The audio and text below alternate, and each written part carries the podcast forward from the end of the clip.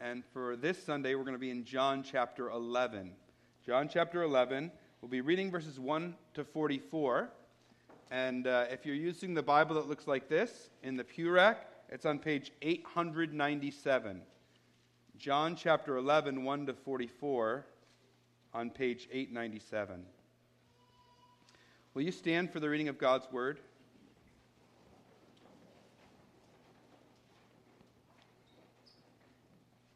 Now, a certain man was ill, Lazarus of Bethany, the village of Mary and her sister Martha. It was Mary who anointed the Lord with ointment and wiped his feet with her hair, whose brother Lazarus was ill. So the sister sent him, saying, Lord, he whom you love is ill. But when Jesus heard it, he said, This illness does not lead to death. It is for the glory of God so that the Son of God may be glorified through it. Now, Jesus loved Martha and her sister and Lazarus. So when he heard that Lazarus was ill, he stayed two days longer in the place where he was. Then after this, he said to the disciples, Let us go to Judea again. The disciples said to him, Rabbi, the Jews are just now, we're just now seeking to stone you and are you going there again? Jesus answered, Are there not 12 hours in the day? If anyone walks in the day, he does not stumble because he sees the light of the world. But if anyone walks in the night, he stumbles because the light is not in him. After saying these things, he said to them, Our friend Lazarus has fallen asleep, but I go to awaken him. The disciples said to him, Lord, if he has fallen asleep, he'll recover. Now, Jesus had spoken of his death, but they thought he meant taking rest and sleep. Then Jesus told them plainly, Lazarus has died. For your sake, I am glad that I was not there, so that you may believe. But let us go to him. So Thomas, called the twin, said to his fellow disciples, let us also go that we may die with him. Now, when Jesus came, he found that Lazarus had already been in the tomb four days. Bethany was near Jerusalem, about two miles off, and many of the Jews had come to Martha and Mary to console them concerning their brother. So when Martha heard that Jesus was coming, she went and met him, but Mary remained seated in the house. Martha said to Jesus, Lord, if you had been here, my brother would not have died. But even now, I know that whatever you ask from God, God will give you. Jesus said to her, Your brother will rise again. Martha said to him, I know that he will rise again in the resurrection on the last day. Jesus said to her, I am the resurrection and the life. Whoever believes in me, though he die, yet shall he live. And everyone who lives and believes in me shall never die. Do you believe this? She said to him, Yes, Lord. I believe that you are the Christ, the Son of God who is coming into the world. When she had said this, she went and called her sister Mary, saying in private, the teacher's here and he's calling you, calling for you. And when she heard it, she rose quickly and went to him. Now, Jesus had not yet come into the village, but was still in the place where Martha had met him. When the Jews who were with her in the house, consoling her, saw Mary rise quickly and go out, they followed her, supposing that she was going to the tomb to weep there. Now, when Mary came to where Jesus was and saw him, she fell at his feet, saying to him, Lord, you'd been here, my brother would not have died.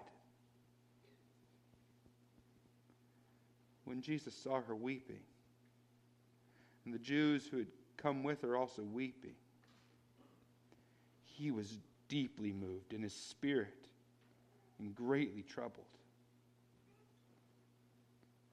He said, Where have you laid him? They said, to, they said to him, Lord, come and see. Jesus wept. So the Jews said, See how he loved him. But some of them said, Could not he who opened the eyes of the blind man also have kept this man from dying? Then Jesus, deeply moved again, came to the tomb. It was a cave, and a stone lay against it. Jesus said, Take away the stone. Martha, the sister of the dead man, said to him, Lord, by this time there will be an odor, for he has been dead four days. Jesus said to her, Did I not tell you that if you believed, you would see the glory of God? So they took away the stone. And Jesus lifted up his eyes and said, Father, I thank you that you have heard me. I knew that you always hear me, but I said this on account of the people standing around that they may believe that you sent me. When he had said these things, he cried out with a loud voice Lazarus, come out! The man who had died came out, his hands and feet bound with linen strips, and his face wrapped with a cloth. And Jesus said to them, Unbind him and let him go. You can be seated as we pray.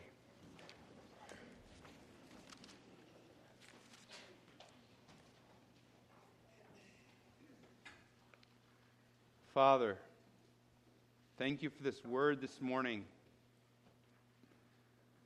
Even with Micah's passing, death is on our mind. Thank you for this word from John 11. And we together unite our prayers right now, asking that what happens here would be a work of your Spirit. As we encounter what you have said in your word, that your Spirit would take that word like a sword and penetrate to the deepest parts of us. As we pray in Jesus' name. Amen. It wasn't that long ago that it was impossible to avoid death's crooked face. Everywhere you looked, there it was. Its haunting eyes locked on you, unwilling to release you from its steely gaze. The horrors of war cost many their sons, their brothers, their husband, their dad. Infectious disease spread like wildfire, sometimes wiping out massive portions of the population.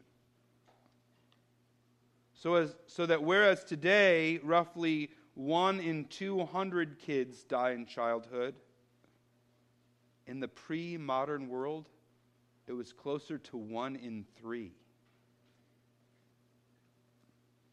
And they didn't have nursing homes where the aged could go and spend their final year, years. The ailing often died right in their homes while the whole family was involved in their care. That's why when you read the old versions, the original versions of the fairy tales that have been Disneyfied, they're bleak and they're quite honest about death. I mean, kids were going to see it. So the nursery tales better include it. So Little Red Riding Hood involves both Miss Riding Hood and her grandmother being eaten by a wolf. Rockabye Baby talks about a cradle falling from the top of a tree, baby and all. In Hansel and Gretel, there's a witch who cooks and eats little children. Death was everywhere you looked. The grim reaper lurked in every shadow of your life. You couldn't escape his reach. But today's different. We have, as a society, we've done almost everything we can to limit our encounters with death. And even when we do encounter death, we do everything we can to sanitize it and clean it up. So, antibiotics and vaccinations have made childhood mortality rare. Hospitals and nursing homes have relegated death and dying to an isolated and professionalized corner of our life. And at least in this corner of our world, we live during an unprecedented time of peace. So we're not in the same way forced to think about death. If you think about our songs that we sing, we sing about love and sex and pleasure, not about death. We tell our kids stories about asserting yourself, following your dreams, believing yourself, but not about death. But for all our efforts, the grim reaper still lurks. We can dodge it, suppress it, but somehow death has the last laugh even today. It catches us at unexpected time, times, and its gruesome, haunting face, once seen, can't be shaken. Perhaps precisely because we've tried to crowd death out of our lives, we are less equipped now to handle it when it comes. Now, I know some of you here know exactly what I mean. You're haunted by death's specter. Perhaps because of a diagnosis that means death is knocking. Perhaps because you lost a loved one that, though others may have forgotten, you know your heart will never heal.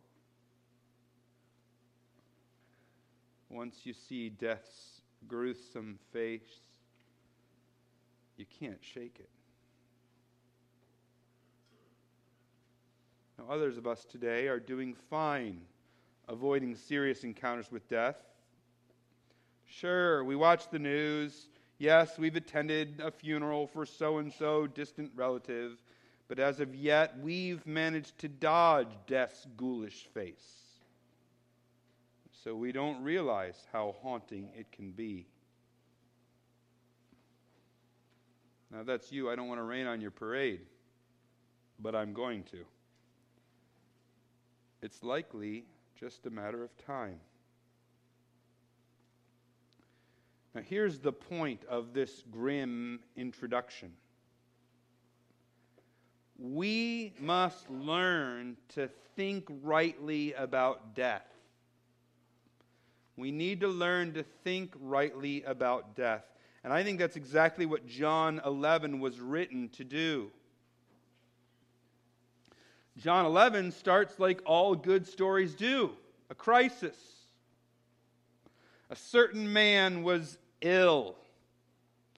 And it was not just any man, it was Lazarus.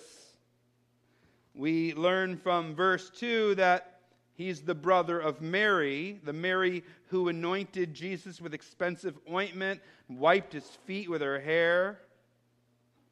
We learn from verses 3 and 5 that Jesus deeply loved this family, including Lazarus himself.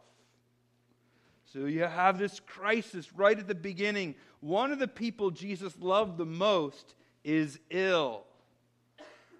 So, of course, what do Mary and Martha do? They send for Jesus. He's something like a four day journey away, but because he's the only one they know can help, they send for him despite the distance. And the tension mounts. What's going to happen?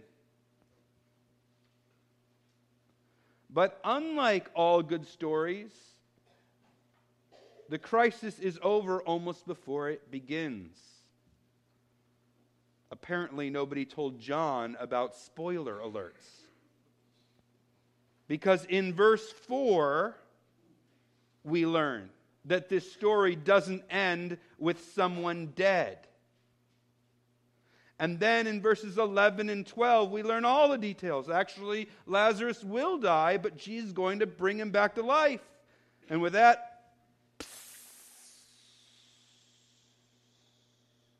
all the narrative tension leaves the story.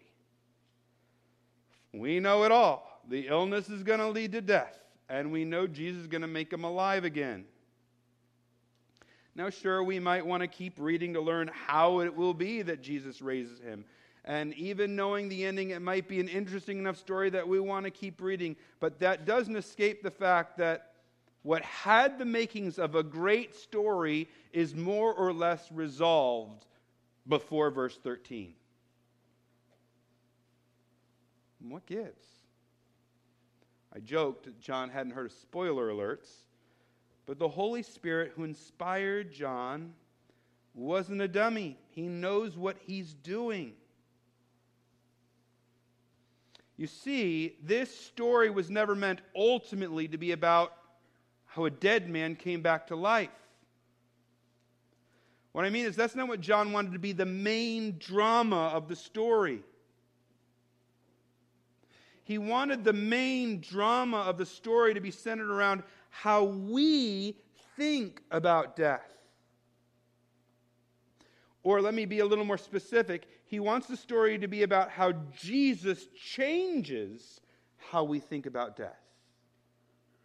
So I want to show you that shift. I want to show you how he shifts from the drama from what will happen to ill Lazarus to the importance of how Jesus has changed the way we think about death. That's the switch. Ill Lazarus to how Jesus changes the way we think about death. Let me show you how John changes the drama. First, John tells us in verses 5 and 6 that Jesus deliberately and provocatively delayed going to Lazarus. Look at verses 5 and 6. Now, Jesus loved Martha and her sister Lazarus, so when he heard that Lazarus was ill, he stayed two days longer in the place where he was. That kind of makes you scratch your head. You realize something else is going on here. Jesus is deliberately delaying because he wants to do something specific. And John gives us clues as to what the drama he's trying to highlight is really about. Look at the end of verse 4. He says, It is for the glory of God, so that the Son of God might be glorified through it. That's what the drama is here. That's what he's trying to highlight. Or verse 15. Look at the end of verse 15. I'm glad that I was not here so that you may believe. Or look at the very end of the story in verses 41 and 42. Father, I thank you that you've heard me. I knew that you always hear me, but I said this on account of the people standing around, that they may believe that you sent me. You see, Jesus isn't so much focused on the resurrection of Lazarus as he is all the people around and what they think of him as it relates to death. This is a story that's rooted in who Jesus is. It's a story designed to help us think rightly about Jesus it's a story designed to help us think about rightly about Jesus vis-a-vis death. The backdrop of the story is death. How do we think about it? But the whole backdrop is meant to point us to Jesus, who is He. And then you see that, this what are people thinking about death and how are they how does Jesus change that? You see that drama unfold because there are two main scenes, two parallel scenes. One with Martha in verses 17 to 27 and one with Mary in verses 28 to 38. These two parallel scenes are critical because in them John is showing us how Jesus changes the way we think about death. So we could talk about this sermon, we could title this sermon as How to Think About Death. Or if you don't like short titles, you could say How Jesus Changes the Way We Think About Death. That's kind of the banner over this sermon. And we'll learn one critical way to think about death from each of these two main parallel scenes. So let's then enter the first scene, verses 17 to 27. Now remember, Jesus had heard the news about Lazarus' illness and had deliberately waited two extra days before starting his journey to Bethany. He did this so that Lazarus would have been dead before he left. And then, after four days of travel, Lazarus is not just dead, he's very dead. He's been in the tomb four days. Now, I think it's important what Jesus did. Because if Jesus had left right away, it would have seemed like he arrived too late. Jesus simply hadn't gotten there in time. The situation was beyond his control. But instead, Jesus shows his complete control of the situation. He wasn't accidentally too late, he knew what was going to happen all along. He was arriving after his death, not because of his mistake, but because it's exactly what he wanted to do which makes sense why the disciples and John even includes a little discussion about the, the, the bigger story going on in Jesus about the Jews wanting to kill Jesus. This little detail is like, I've got all this under control. Nothing's happening apart from me. But not only that, the extra two days in the grave would have made it extra clear to all the onlookers that Lazarus was really dead. So Jesus arrives, and Martha immediately goes out to meet him. Mary stays back. She's overwhelmed with emotion. So Martha gets there, and she states what she believes with all her heart to be the case. You see it in verse 21. See it there? Lord, if you had been here, my brother would not have died. Incidentally, it's exactly what Mary would say later they're both sure that Jesus' presence could have saved their brother. He'd done it too many times for them to doubt the possibility.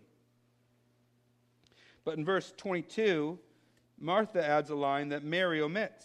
She says, But even now, I know that whatever you ask from God, God will give you. You see what she wants? She wants Jesus to raise her brother from the dead. And she believes if Jesus asks the Father, that will happen. Now, again, this interesting interplay. We, we know already that Jesus is, in fact, going to raise Lazarus. It's not a question for us or for Jesus, but it is a question for Martha. So we get to watch this little dialogue that's interesting because of that aspect of the drama. By John giving us information that Martha doesn't have, John's drawing our attention, our focus to the drama of the conversation between Jesus and Martha. And Jesus' response, it's interesting, it's a bit vague. He kind of shifts the discussion. He says, Your brother will rise again. Now, Martha was of the school of thought that believed on the last day, last day all who belonged to Yahweh would rise. So when he says this, she tries not let her get she tries not let her hopes get up. She responds to Jesus in a somewhat coy way, perhaps hoping against hope that maybe he means something more than just last day resurrection. So, there in verse 24, I know that he'll rise again in the resurrection on the last day. But if, that, if, if Mary, Martha was hoping that Jesus would start talking about a now resurrection, Jesus doesn't take the bait. he keeps the focus on the final resurrection. The last day resurrection. Now, here's, here's an important question for us to just kind of stop right now and think about. On the last day, I'm not talking about Lazarus right now, I'm talking about the last day. On what basis will dead people rise from the dead? The Bible teaches that death is a product of the fall. That is, it's here because we rebelled against God. Kind of a cause and effect type of thing. You drink poison, you feel pretty sick. You do hard drugs, you fry your brain. You rebel against God, death sets in. And in Adam, we did rebel against God, and so we all die. Death is universal because we live in a world that is universally in rebellion against its creator. That's what the Bible teaches us. That's how the Bible makes sense of this world we're in. So, on what basis can anyone actually rise again, even on the last day? Do you see what Jesus has done? He shifted the conversation to focus on that. This isn't nearly as much about Lazarus now being brought back to life as it is about how anyone, how can anyone actually overcome death? And that shift that he's done allows Jesus to say something profound that's really reality altering. Verses 25 and 26. This is the big news of our passage. Look at it with me. Jesus said to her, I am the resurrection and the life. Whoever believes in me, though he die, yet shall he live. And everyone who lives and believes in me shall never die. Do you believe this? Do you see what he says? The only way anyone can overcome death is through Jesus. The only way to undo the effect of our rebellion against God is through Jesus. He alone is the resurrection and the life. Nobody else nothing else. Jesus is the only solution to death. But he's not simply saying that he's the exclusive solution to death. He's also saying something about his very nature, his very ontology, if you will. Just like the, the good sheepdog is bred to herd sheep, just like the best fireman finds something in his bones that compels him to go into the fire to save a life, so Jesus is by his very nature the solution to death.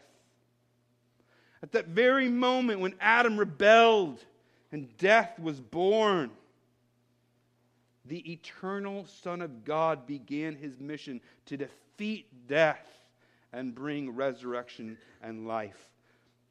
Whatever sort of enemy death is, Jesus is our hero. He is the one to deliver us. He was born for this. And if you look carefully at verses 25 and 26, you'll see that Jesus is saying more than that he brings dead people back to life. He's saying he brings a certain kind of life. Once he brings you back to life, you never die. So you hear stories, dubious as they may be, of people coming back from the dead. But all those people die again. Jesus is claiming something altogether different here. He's saying that anyone who believes in him will rise from the dead and never die again. If Adam brought death, Jesus brings resurrection life. Which leaves us with a choice. You see, we are born aligned with Adam. We are born aligned with rebellion against God. We are born awaiting death. So here's our choice Will we remain aligned with Adam? Or will we instead renounce that alliance and instead align ourselves with Christ?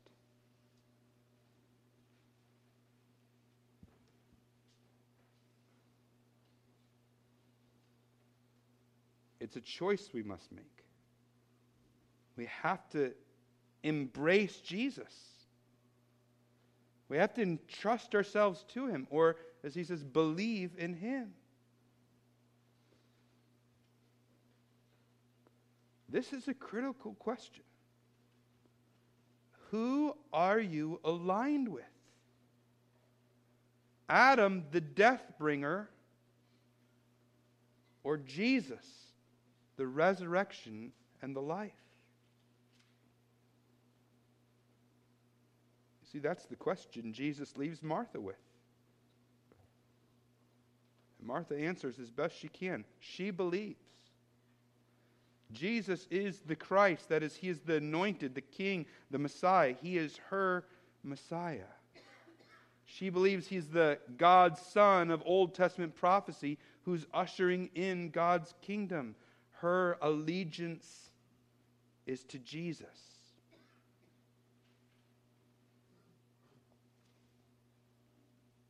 So let me try and bring all of that together.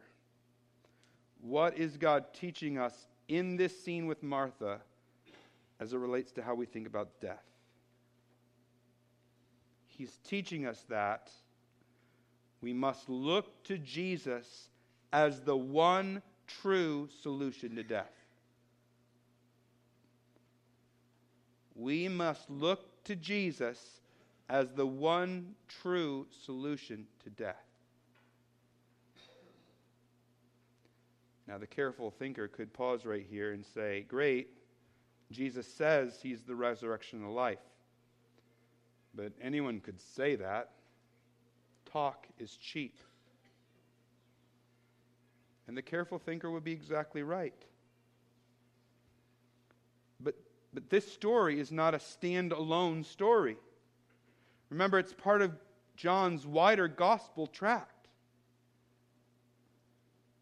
If death is actually going to be undone, as we saw, sin must be undone. If death is going to be vanquished, our rebellion must be atoned for. The only way to undo death is to reconcile us to our Creator, but we can't be reconciled with Him until our sin is dealt with because He's a holy God. And so John's gospel is building to that moment when Jesus becomes our sacrifice, when Jesus atones for our sin, when Jesus reconciles us to our Creator by dealing with our sin. That's why Jesus is unique, the only solution to death. That's why Jesus is the resurrection of life. Because he's actually the one who can do it by paying the penalty for our sin, by reconciling us to the Father. It's also why he's not just the resurrection. To be reconciled with our heavenly Father isn't just doesn't just mean that we don't have to die anymore. It's to be connected to the very life we were intended for. It's to be granted a kind, a quality of life that is eternal and lasting in its quality. Jesus and Jesus alone is our resurrection and our life. So when we face death with all its haunting and ghoulish ways, we need to know this that Jesus has done something about it. this terrible, lowest part of our fallen world, Jesus has done something about. He is the resurrection and the life. So, the first way to think about death is to look to Jesus as the one true solution to death. And that's the end of scene one. Scene one ends, and Lazarus is still dead. Verse 28 Martha runs off to get her sister. And like Martha, Mary also gets up to go and meet Jesus. But in verse 29, John begins to focus in on another detail mourning, weeping. Let's pick it up at verse 31.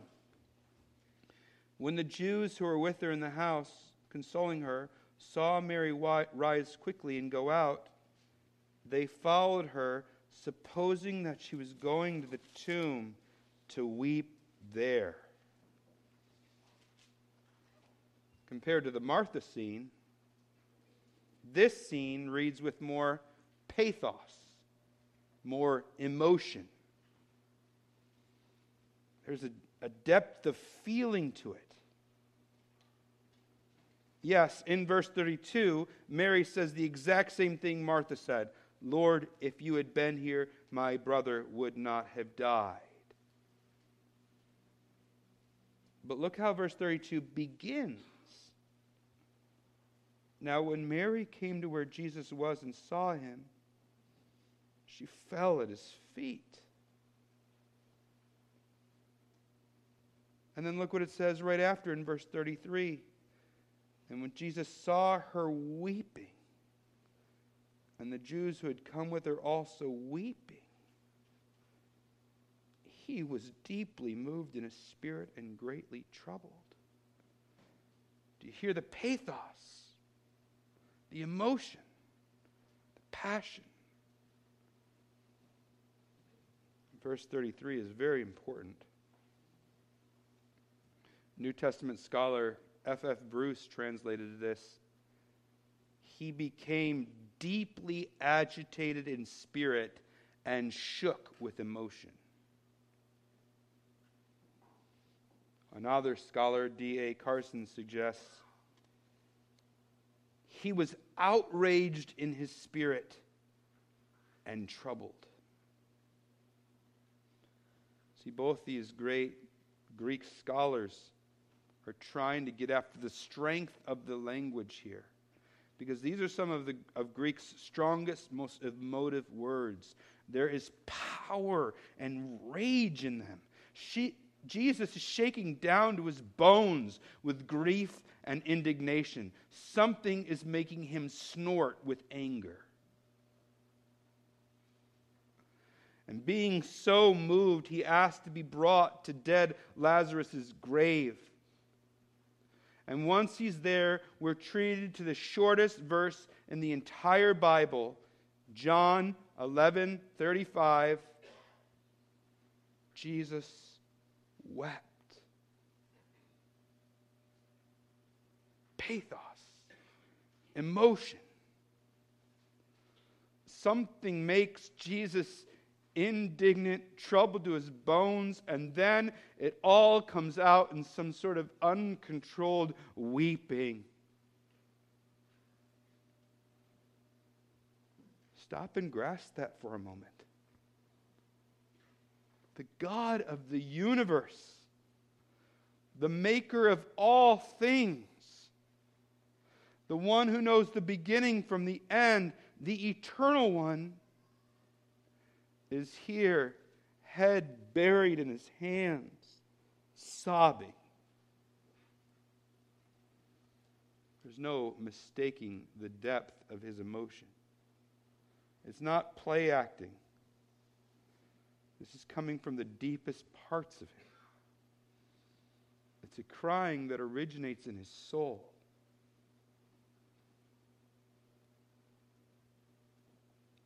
Verse 38 underscores this because it, it again tells us Jesus was deeply moved a second time.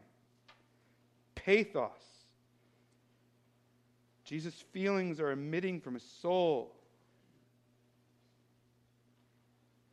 Now, those who have come face to face with death's ghoulish face don't need me to explain Jesus' emotions.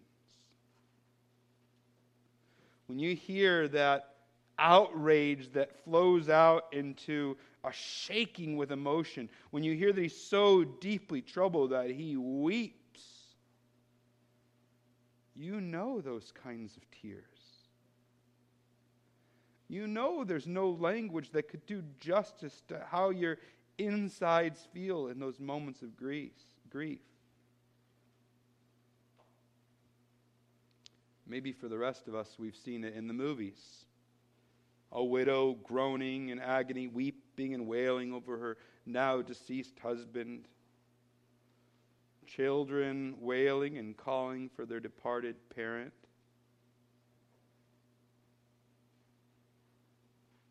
But for many, those emotions are real.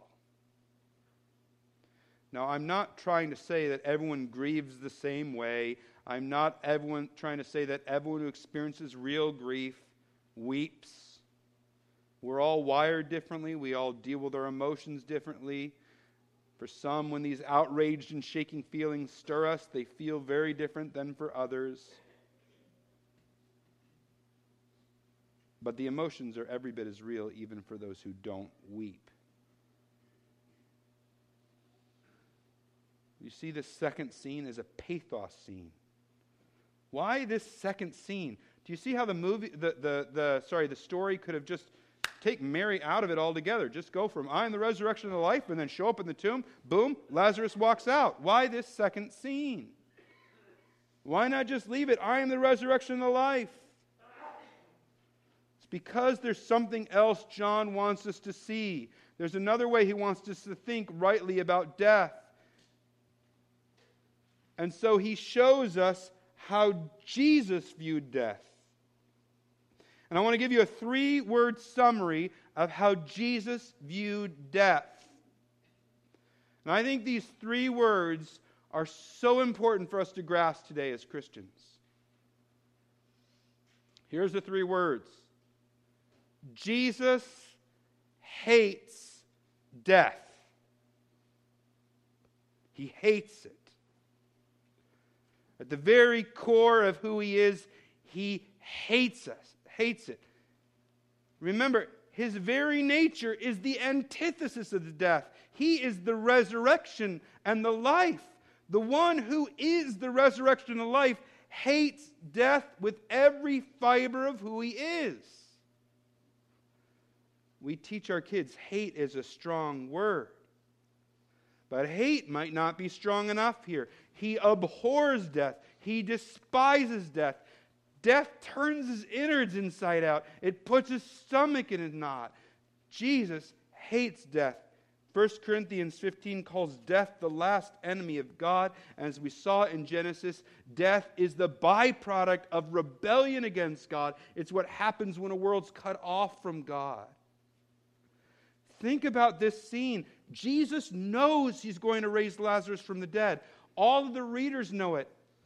But even though he knows that this particular death will soon be no more, just his proximity to it and all the grief it brings causes him to be deeply troubled, outraged, shaken. It causes him to weep. Death is terrible, it's to be hated. It is God's enemy and the antithesis of Jesus. Now, this is so critical for us to grasp when we encounter death. Because I think today we Christians sometimes try to wrap death up in pretty wrapping paper. Death is just a passage to something better, we say. He's in a better place, we comfort. You see that unnaturally still, that eerie corpse, and you say, That's not him. He's with Jesus. Now, I want to speak with some nuance here, so I ask you to pay attention. There's a certain level of truth in all those statements. It is true that when a believer dies, his soul enters immediately into God's presence. But the body is part of their existence. The body is part of who they are. And now their soul is without a body because of death. That's weird. It's not right. And when the final enemy is destroyed, when Jesus comes back, those dead bodies will rise up from the grave. All of them, the quick and the dead, will rejoice because death will be undone and the soul will have its body again. And the small comfort, it is a comfort, but the small comfort that the soul is with Jesus does not nullify the great unnatural terror of a death. One we love is gone. A part of our hearts has been ripped out of us. There's no need to try to polish this ugly reality. Don't make God's enemy look like a friend. If the eternal Son of God was shaken and wept, we should not think ourselves better. If Jesus hated death, so ought we. So I'm not saying those phrases should never be used. There is truth in them, and understood rightly, they can be used as truth and as comfort. But scene two, this second exchange, is giving us the second right way to think about death. We should hate it. Hate death. Christians should grieve with greater earnestness than anyone else because we know that this foul, evil thing called death is a product of the fallen wor- world and is an enemy of God. So if we have renounced our alignment with Adam and the death he brought in, if we've aligned ourselves instead with the one who is the resurrection the life, then we of all people should despise death. The Bible never tells us not to grieve. It doesn't tell us to temper our grief. But what it does tell us is to grieve with hope. We have hope because we know this vile, evil enemy will ultimately be, de- be defeated. Jesus is going to return, and then death will be no more. So we have hope that the grief we feel doesn't have the last say. But, oh Christians, let us weep. Jesus wept. Let us weep. Death and all that it brought stirred Jesus deeply. It troubled him, and it should trouble us too. If the scene with Martha taught us to look to Jesus as the one true solution to death, the scene with Mary teaches us to hate death. And let me say, it's so important that we keep these two lessons together. Because if you hold only one and lose the other, you fall off the cliff. Death is horrible. But Jesus, by his very nature, does something about it.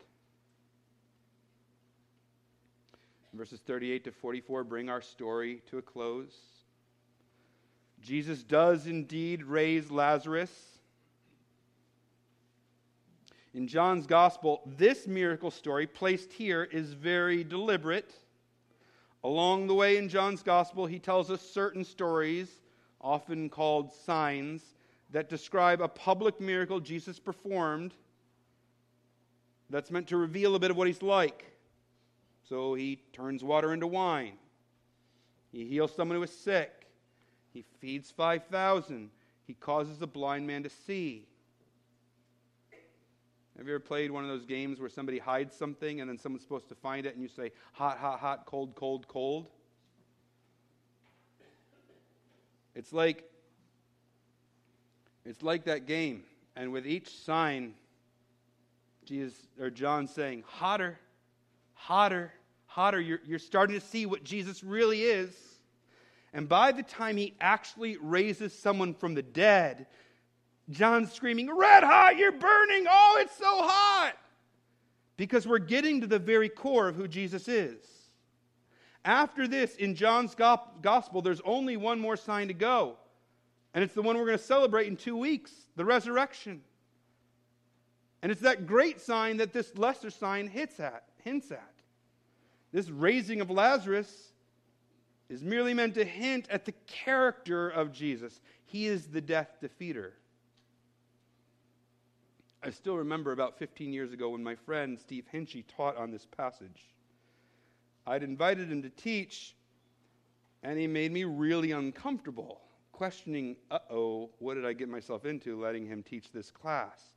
Because he said that what happened with Lazarus wasn't a resurrection, it was a resuscitation. Like, oh no, well, who did he read? But then he explained himself. He says, Yes, Lazarus was really dead. This is a raised to life story. But he pointed out that death hadn't actually been defeated. Because Lazarus, though raised, was going to die again. Jesus had just prolonged the point at which death set in. How different than the Easter story. When Jesus rose, he rose never to die again. And when Jesus returns, our bodies will rise never to die again because Jesus is the resurrection and the life. Whoever believes in him, though he die, yet shall he live. And everyone who lives and believes in him shall never die. The raising of Lazarus is just a hint, cluing us into the real nature of Jesus. And the real nature of Jesus is he is the resurrection and the life. Now, if you don't hate death, that's not good news. But if we hate death like Jesus did, we will rejoice all the more at the news that Jesus has defeated death. Will you join me in prayer?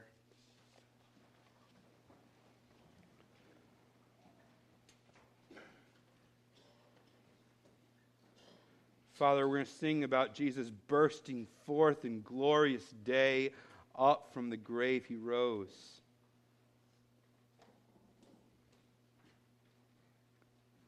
And because of that, sin's curse, death, has lost its grip.